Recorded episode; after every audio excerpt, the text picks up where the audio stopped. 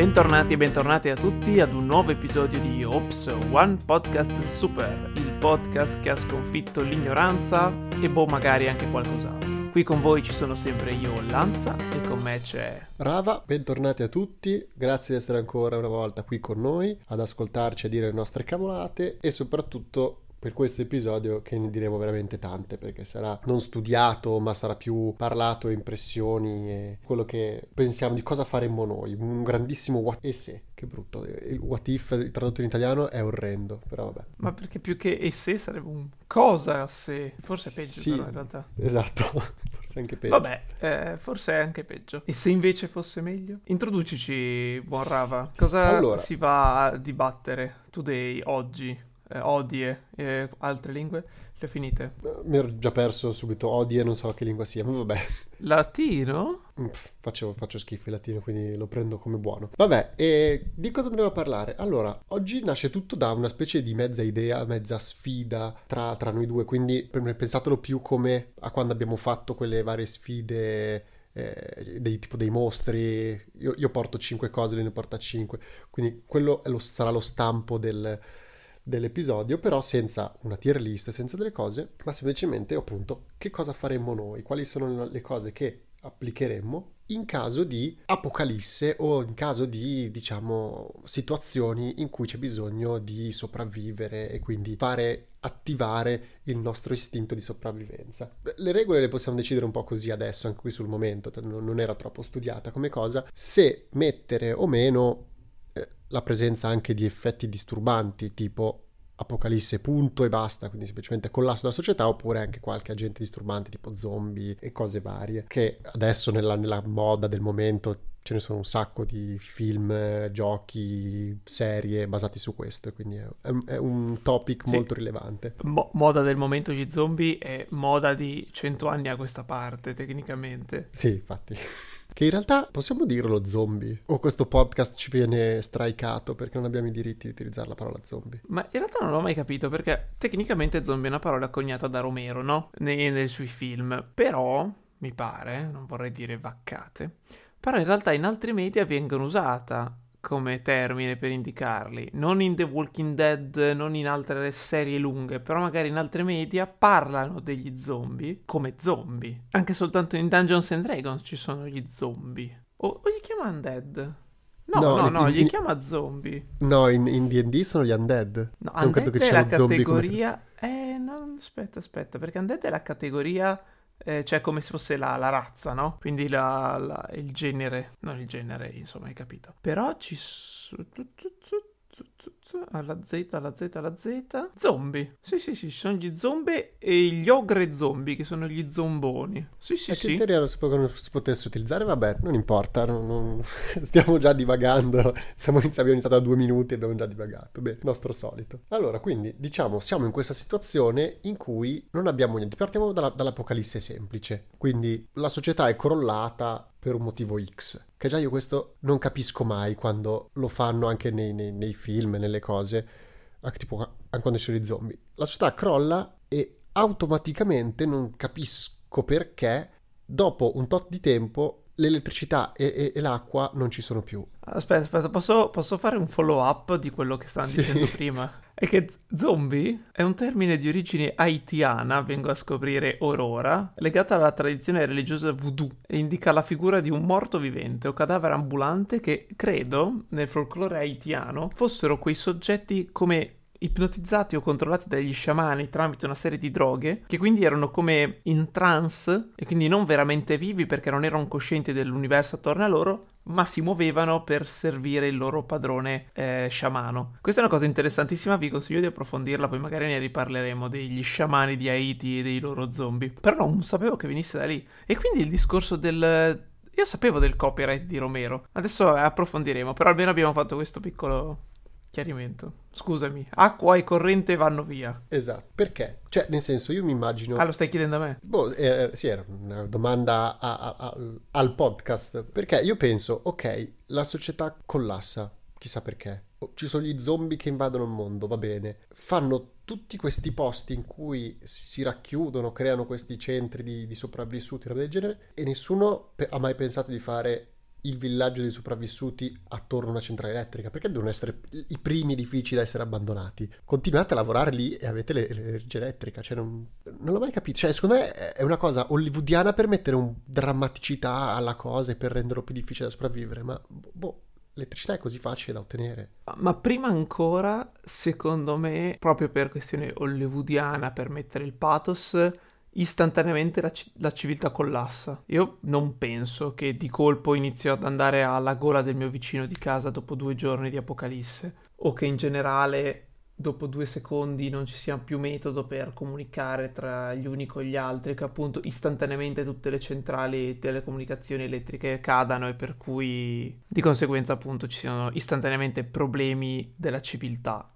Cioè, mi viene difficile pensare che sia così drastico. Cioè, anche pensando a zone in guerra, anche lì salta la corrente l'acqua, ma le persone continuano a vivere, a coadiuvarsi gli uni gli altri, e comunque c'è una struttura che non è subito bene, ci armiamo tutti e ci spariamo addosso. Vero anche che tendenzialmente le apocalissi zombie sono in America e lì anche i bambini hanno accesso alle armi, quindi insomma è più facile spararsi addosso che magari appunto in Italia. Però non so, a me sembra già estremo quello. Il discorso centrali elettriche eccetera è tutta la catena produttiva che porta ad avere una centrale elettrica e la produzione di corrente, che basta che salti un link della catena e tutta a cascata cade, perché la centrale elettrica ha bisogno di materiali per la manutenzione, di strumentazioni, di approvvigionamento, di magari se una centrale termoelettrica deve arrivargli il carburante o la benzina o quello che devono usare da bruciare, eccetera, eccetera, eccetera.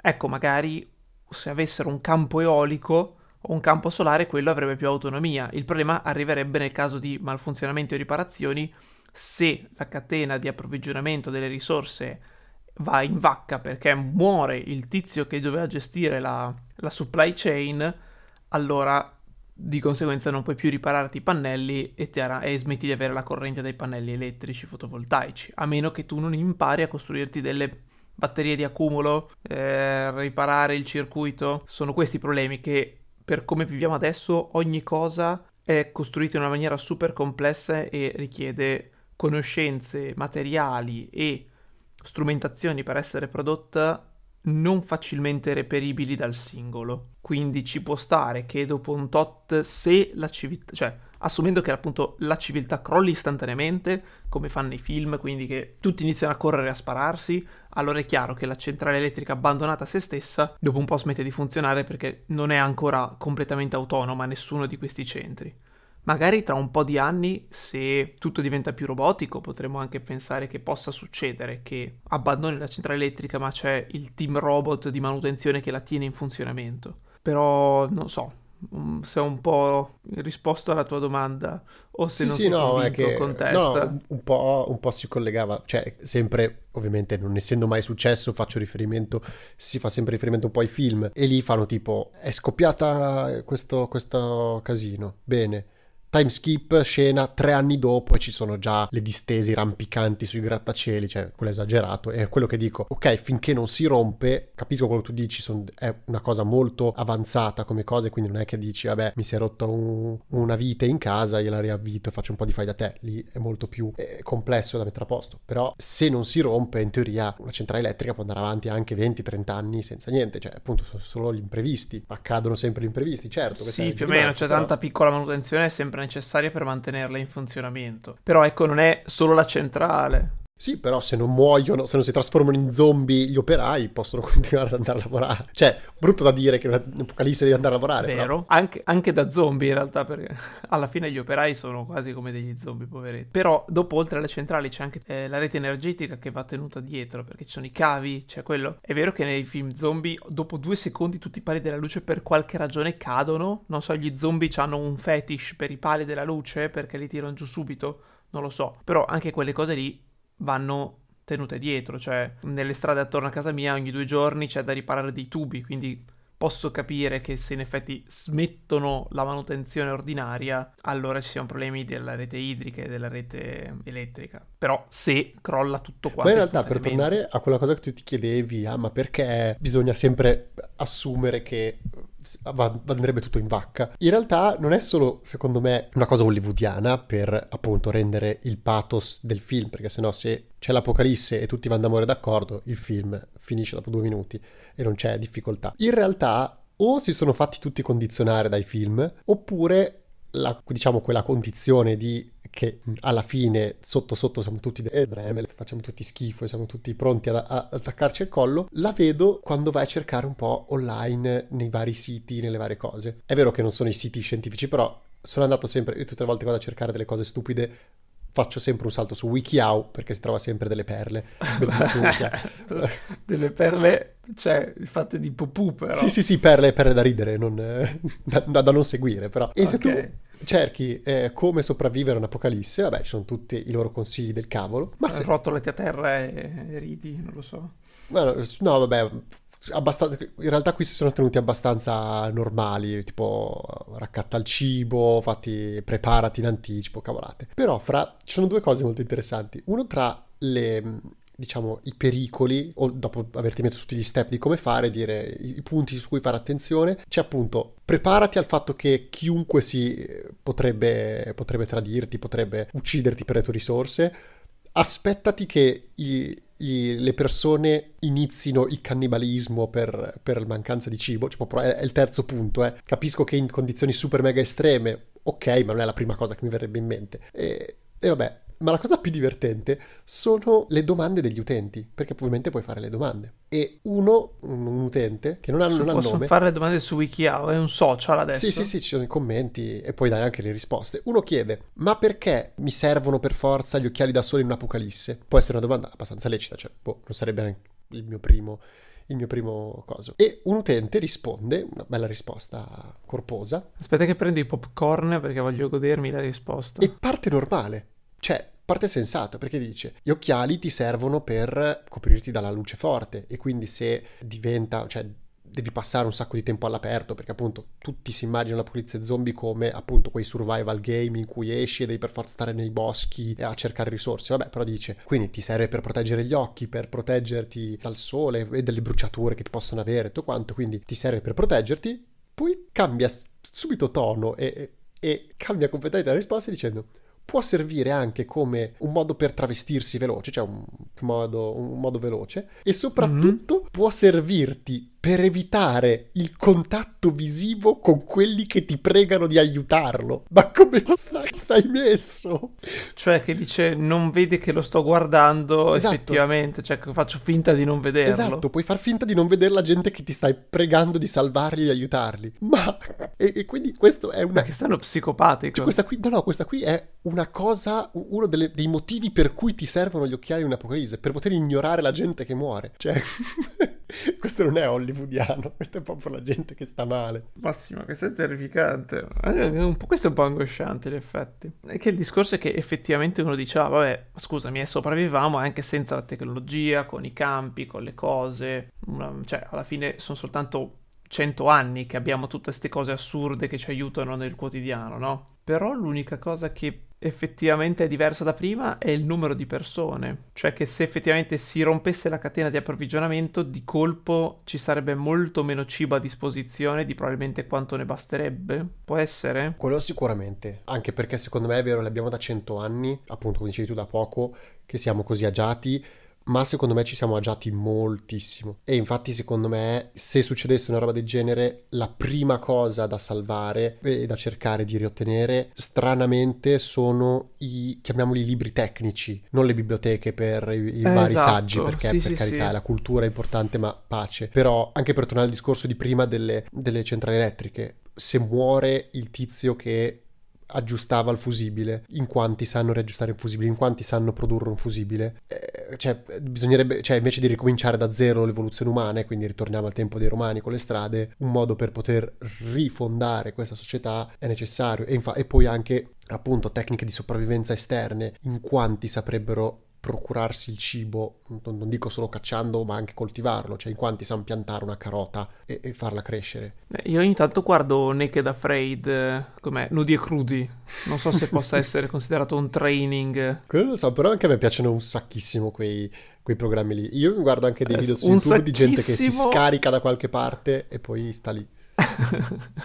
un sacchissimo non so, però un po' mi affascinano. Più che altro mi affascina quando c'è la gente capace, quando ci sono gli inetti, poveri, cioè pace all'anima loro, nel senso, non per dire male di loro, però quelli che arrivano fanno tutti gli sgradassi, poi mezza giornata fa, ah, no io, io mi hanno punzicato quattro insetti, io, io vado a casa, io vado a casa. E allora scusami, tu, cioè dai. Eh, quelli invece che arrivano tutti tra- che, che qualunque cosa gli succeda vanno ok vabbè eh, adesso la risolviamo adesso la risolviamo quelli mi mettono un sacco di motivazione, dico ah vedi questo qua ha sopravvissuto una- ventuno giorni praticamente da solo su monti di non ho capito dove a cinque gradi massimo di temperatura nudo e ce l'ha fatta, allora forse possiamo farcela un po' tutti con un po' di buona volontà. Cioè, la questione cibo effettivamente è anche quella molto industrializzata, quindi bisognerebbe tro- sicuramente si potrebbe ridurre drasticamente il consumo di, e lo spreco di cibi extra, perché comunque probabilmente ci basterebbe tornare a mangiare anche roba più salutare e cibi meno processati, tipo le merendine sono probabilmente uno spreco di risorse nella produzione rispetto forse al cibo di partenza, non lo so eh, mi viene da pensare col fatto che hanno molti più step produttivi e quindi tornare a mangiarci un po' più di frutta, un po' più di carne selvaggina e magari riusciamo comunque a cavarcela, magari senza i quattromila pasti al giorno che consigliano i dietisti delle lobby del cibo. Però sicuramente bisognerebbe un pochino tutti tornare a magari fare l'orticello dove possibile, ecco tipo a Bologna facciamo diventare i giardini Margherita dei campi. È eh, quello sì.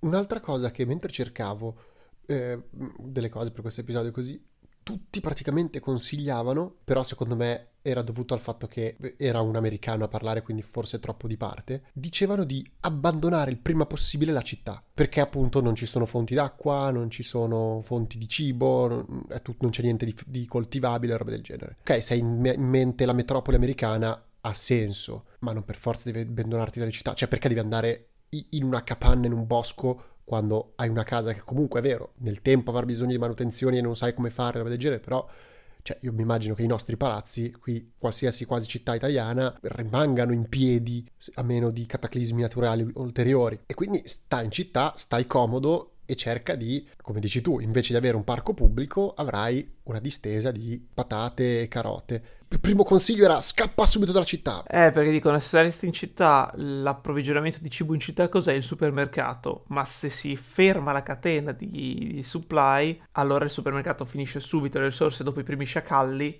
e quindi tu rimani in città dove non c'è cibo. E quindi che cosa fai? Muori. No, no, ma certo, se lo, se secondo lo puoi me fare. Se saltasse la corrente e l'acqua o quello che è, ci ingegneremo, ma è più, cioè ha senso rimanere secondo me nella città in realtà, perché comunque i contadini ci sono attorno alla città, si ritorna magari a un baratto o comunque si può mantenere anche il sistema economico. È chiaro che ci frega un po' perché molti soldi sono virtuali nelle banche, però alla fine non so, io ho delle competenze, posso metterle a servizio di qualcun altro in cambio di beni, come si faceva una volta, cioè nel senso non c'è bisogno per forza di crollare subito tutto quanto. Cioè, ripeto, magari facevano troppo su stampo americano e quindi dici se i supermercati non ci sono eh, non hai neanche un, un giardino per coltivarti il tuo, il tuo orticello. Io penso appunto qua da noi è una città comunque abbastanza grossa, se, qualcuno, se, se, se i supermercati smettono, giardini Margherita sui colli qua un po' intorno, poi certo non ce l'hai sotto casa che esci, prendi la carota e la mangi direttamente fresca, vai fuori dalla città, in due ore ti fai tutta la città da una parte all'altra e arrivi in campagna lì, ripeto, poi magari siamo sono io dall'altra parte troppo condizionato da, da, dal, dal paese in cui vivo e, e dalla situazione in cui trovo, però il fuggite dalle città il più in fretta possibile secondo me non è necessario, non è la prima cosa da fare. Eh ma perché tutte le armi in America si cacano addosso appena qualcuno sa che non c'è più la polizia e tutti pensano ah, adesso tutti ci spariamo tipo Far West. Ma infatti un po', cioè alcune cose tipo di provare a riprendere delle, delle skills, non so come dirlo in italiano, eh, delle, delle competenze. Sì, ecco, delle competenze, ricercare di ottenere quelle competenze come possono essere, che ne so, essere un po' più manuali, sapere come cavarsi a fare dei nodi, che quella secondo me a livello di sopravvivenza è la cosa più utile del mondo, ma che molto spesso la gente, anche quando fanno quei Aspetta, programmi lì... prima devi saper fare la corda. Vabbè, se ce l'hai. E se non ce l'hai... vabbè, se non ce l'hai è un altro discorso, però io dico, vabbè, ho capito, se non c'hai un coltello come uccide le persone, cioè... Eh. Infatti la skill primaria serve, come ottenere un coltello dalla pietra e dal... Quindi torniamo agli australopitechi. No, certo, anche quello, per carità, però dico, in situazione non così tanto disastrosa, secondo me fare i nodi non è da sottovalutare. Però come dicevo, cercare di coltivare queste, queste competenze, un po' di sopravvivenza, un po' di... sapersela cavare, cioè che da un certo punto di vista rischi di sembrare stupido, perché cioè o, o rischi di sembrare uno di quelli che fa super, i super complotti, si creano il bunker sotto casa perché prima o poi ci sarà questa cosa qua. C'è un termine per chiamare queste persone ed è prep. Esatto, i prepper, I, quelli che si preparano. Eh, esatto, io, e quindi non vorrei fare la figura di, un, di uno di questi baggiani qua, però quello, come, come dicevo prima, adagiarsi troppo non succede, ma se succede eh, dopo è un casino, perché cioè tipo io non saprei come fare a cacciare, cioè nel senso, se dovessi andare a caccia, boh. Ah no, certo, tipo le piccole trappole, o ho scoperto esistono diciottomila modi diversi per fare un falò, ognuno con delle caratteristiche, dei vantaggi e svantaggi specifici. Eh, e quello è interessante, solo che in effetti non è neanche da dire posso mettermi a sperimentare dei falò. Mi arrestano se faccio dei fuochi in mezzo alla città. O, o appunto anche sperimentare queste tecniche, tra virgolette, di, di caccia o, o di robe varie, o anche di purificazione dell'acqua, perché se uno pensa, vedo un ruscello, bello questo ruscello, così limpido, fresco, e beve, poi muore perché dentro c'è tutto. Per, era, era un po' da questo che era, volevo far partire questo episodio, veramente questo episodio, perché a parte che appunto vedendo tutti quei programmi mi sono sempre esaltato da, da dire fare una specie di Bear Grylls, quindi farmi scaricare in una montagna random e poi cerco di tornare a casa. Non commenterò. No, quello era diverso, quello era diverso. Altra cosa, non ero preparato per fare questa cosa qua. Eh, ma quello è il punto, non devi essere preparato, se no è facile. Eh beh, ho capito, ma non, non avevo neanche l'idea in testa di fare il sopravvivenza, dovevo arrivare eh, in posto. Eh, ma è come nudi e crudi, eri pure vestito, eri anche più facilitato, Rava. Vabbè, vabbè, sì, poi dopo ah, sono preoccupati così, eh, allora la prossima volta farò il, il Robinson Crusoe della situazione invece di chiamarmi. Arrivi, arrivi in stazione, ti svesti, inizi a correre per i boschi. Però in realtà, proprio nell'ottica del essere preparati, secondo me tutta la società dovrebbe appunto disconfortizzarsi, riprendendo quello che dicevi prima, che ci siamo un po' troppo adagiati sulla comodità di, di, dei beni prêt-à-porter, ma anche solo per poter tornare a essere più sostenibili, perché alla fine è quello, cioè ora siamo arrivati a un livello di civiltà, quantomeno il mondo occidentale, quindi super mega capitalistico e consumistico, che andiamo ad usare e sfruttare un sacco di risorse in più di quelle che realmente ci servono. Per dire,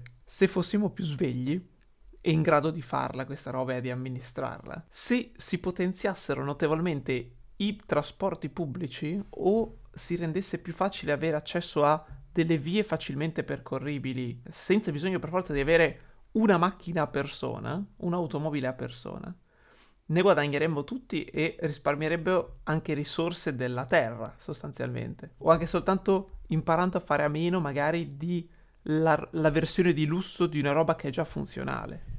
Eh, ma in realtà se tu cambi, cioè in un, in una, in un post apocalittico, eh, il guidatore dell'autobus si metterebbe gli occhiali e non ti guarderebbe che stai aspettando la fermata. Ah, dici che quindi poi mi ignora e esatto, non mi dà un passaggio, mi lascia mangiare dagli zombie che stanno arrivando, esatto, anche loro con quindici minuti di ritardo. Collasserebbe anche il sistema di trasporti pubblici. Ok, no, certo, però era in generale, cioè come concetto generico, quindi anche soltanto nel cibo, limitare gli sprechi, eccetera, cercare di mangiare appunto roba un pochino più semplice, magari un po'...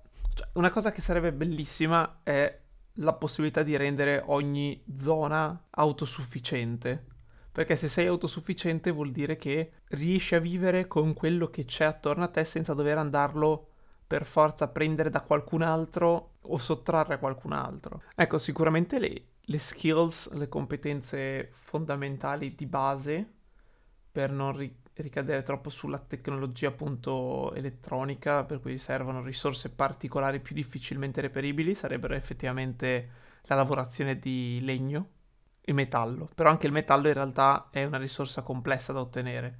È vero che in una società in apocalisse forse puoi andare a riciclare il metallo che trovi in tutto ciò che è rimasto abbandonato o rotto. Sì, infatti un'altra, so. un'altra delle cose che Un, un astrobiologo consiglia in caso di, di appunto di apocalisse, di collasso della società, è di diventare degli ottimi scavenger, degli ottimi razziatori. So, razziatori, esatto, di poter andare in giro e smontare le robe che non servono più per poter ottenere delle risorse. Non so perché più che tutti... razziatori, allora li tradurrei in riciclatori alla fine. Sì, però sono quelli che ma vanno in generale, e smontano. Ecco, questa è un'altra cosa che dovremmo imparare a fare. Eh, ma dovremmo imparare a farlo anche noi, quando abbiamo finito di usare una roba, riciclarla. Tipo, il mio computer lo sto upgrading dando, riciclando pezzi di altri due o tre computer avanzati in giro. Vale come riciclo, no? Sì, sì, sì, assolutamente. Però non è che vai fuori casa nel colonnina, diciamo, elettrica della tua via e gli stacchi fusibili e te li prendi in casa. No, e poi appunto ci sono tutti questi eh, piccoli che si vedono anche ogni tanto, tipo i classici video five minute craft su Instagram, cose così,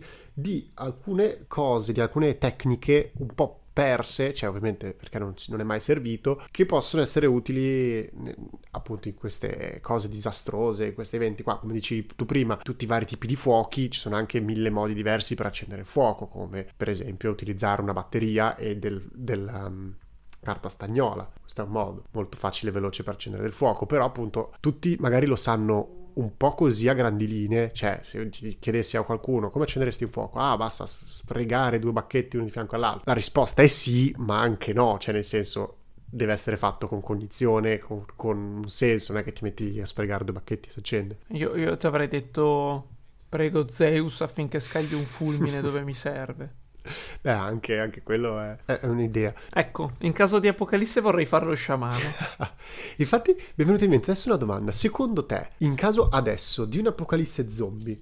No, no, scusami, togli gli zombie, non me ne frega niente, che mi viene quasi naturale. È perché non riesco, non riesco neanche a immaginarmi un'apocalisse non zombie, però vabbè. In caso di appunto... Ah beh, sono quelle tipo da duemiladodici o di... Se... No, no, duemiladodici... Sì, no, proprio nel senso il mondo finisce. Di episodio di cosa post-apocalittica. Secondo te, a quale era ritorneremmo? Ma nessuna, secondo me sarebbe comunque un misto... Cioè, to- ci sarebbe un attimo un setback, appunto, per se ci sono problemi di approvvigionamento elettrico, eccetera. Però proprio adesso comunque ci abbiamo, seppure poche, risorse di corrente anche eh, non ad alimentare, perché appunto abbiamo fotovoltaici e solari, quindi magari seppur in zone limitate la corrente rimarrebbe, e quindi da lì secondo me si potrebbe continuare a sostenere la, la civiltà come la conosciamo. Sicuramente un altro grosso problema sarebbe la, il crollo dell'internet, che quindi interromperebbe comunicazioni a distanza e conoscenza in tasca, e quello potrebbe essere un problema. Per quello appunto sarebbero belli i libroni delle tecniche medievali, per dire, che ci sono in realtà, si possono trovare e sono affascinanti. Non so se gli hai mai dato un occhio, che ti spiegano come costruire l'aratro, come costruire una pompa per il pozzo, tipo. Però appunto secondo me sarebbe quindi un misto, perché comunque la consapevolezza delle tecnologie moderne ce l'avremmo. Il poter provare a ricavarcele, ottenercele, riciclare i prodotti già esistenti potrebbe esserci. Alla fine le batterie comunque esistono. Le batterie ricaricabili hanno sì una durata di utilizzi, però non è che scomparirebbero anche se crolla la rete elettrica. Tutto sta dopo a come le carichi.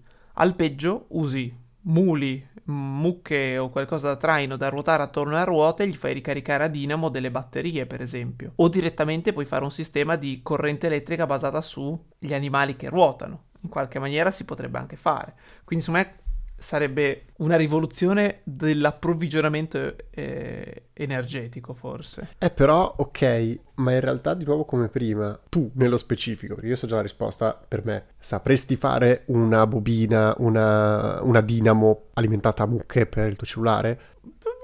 Forse. Comunque le ho studiate queste eh, cose. Eh, beh, quello secondo me che c'è un po' di... di... Magari non al primo colpo, però... Eh, perché tipo, per esempio, io, tu hai citato prima la pompa dell'acqua. Se mi dai un libro con due dati... Eh, sì. Ok, te la, ti dico, ok, sì, una pompa dell'acqua, si tirano fuori un po' quelle, appunto, del Medioevo, robe del genere, però se poi tu mi dici, ok, falla, non te la so fare, quindi tornerai indietro alla, diciamo, alla vite di Archimede, e quindi tornerai indietro di quattromila anni. Beh, caccia via la vite di Archimede, ne sa. No, eh. Ho capito, però...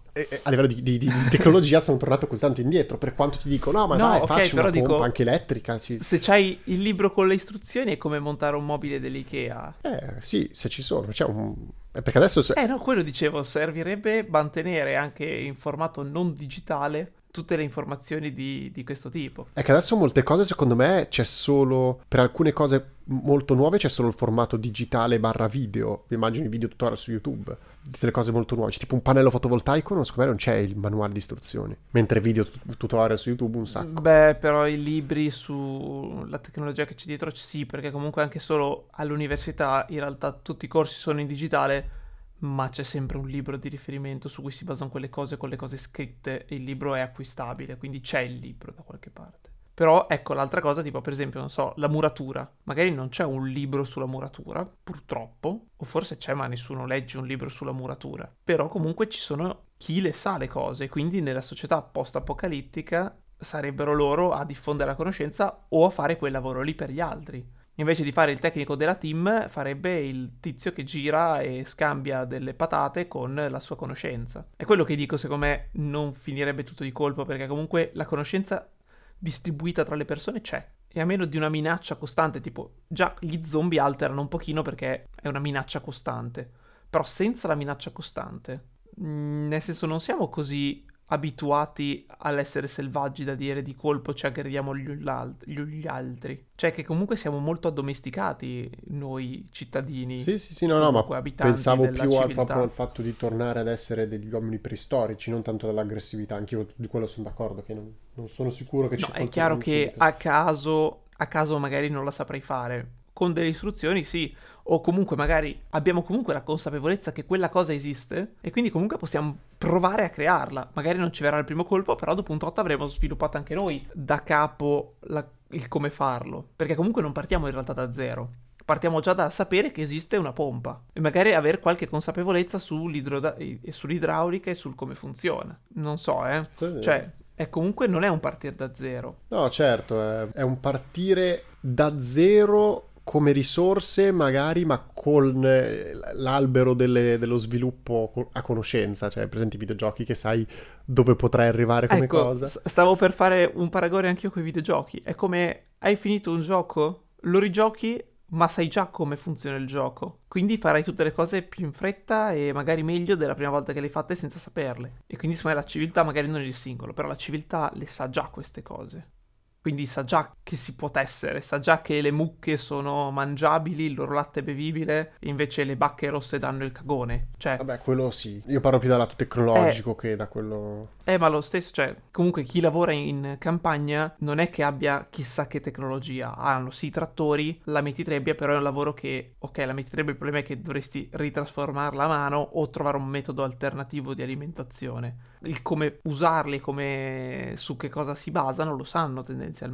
Poi dipende da che campagne vai, perché c'è ancora chi lavora ancora quasi a mano, quindi certe cose per me non, non crollerebbero, ecco. Cioè appunto, tu stesso hai riparato delle prese di corrente in, ca- in casa tua, non è il saper fare un impianto elettrico da zero, però ti dà delle basi e la consapevolezza magari di cos'è un impianto elettrico. Guarda, ultimamente potrei avere più consapevolezza a fare un impianto da zero che a sistemare le prese perché non mi sta più funzionando niente. Però ecco, possiamo darci come obiettivo il creare un libro delle conoscenze, ma che non... perché è un problema che quando cerchi qualcosa, come funziona, come si fa, danno sempre per scontato qualcos'altro. Eh, eh, però se tu dici libro di conoscenze totale senza dare per scontato niente, quasi devi fare un libro della storia dell'essere umano da, da quattromila anni fa, anzi forse anche un po' di più, fino ad adesso. Quasi, ho esagerato un po', però eh, diventa un bel librone. Eh, ho capito, però tipo non so, ah, per fare un martello serve il ferro. Ok, come si ottiene il ferro? Allora mi devi spiegare come riconoscere un giacimento. Beh, ma, come ma, estrarlo, eh, cioè, c'è già tutto vorrei. C'è già allora quello che cerchi. E mi pare che ci abbiano fatto anche una canzone. Per fare un tavolo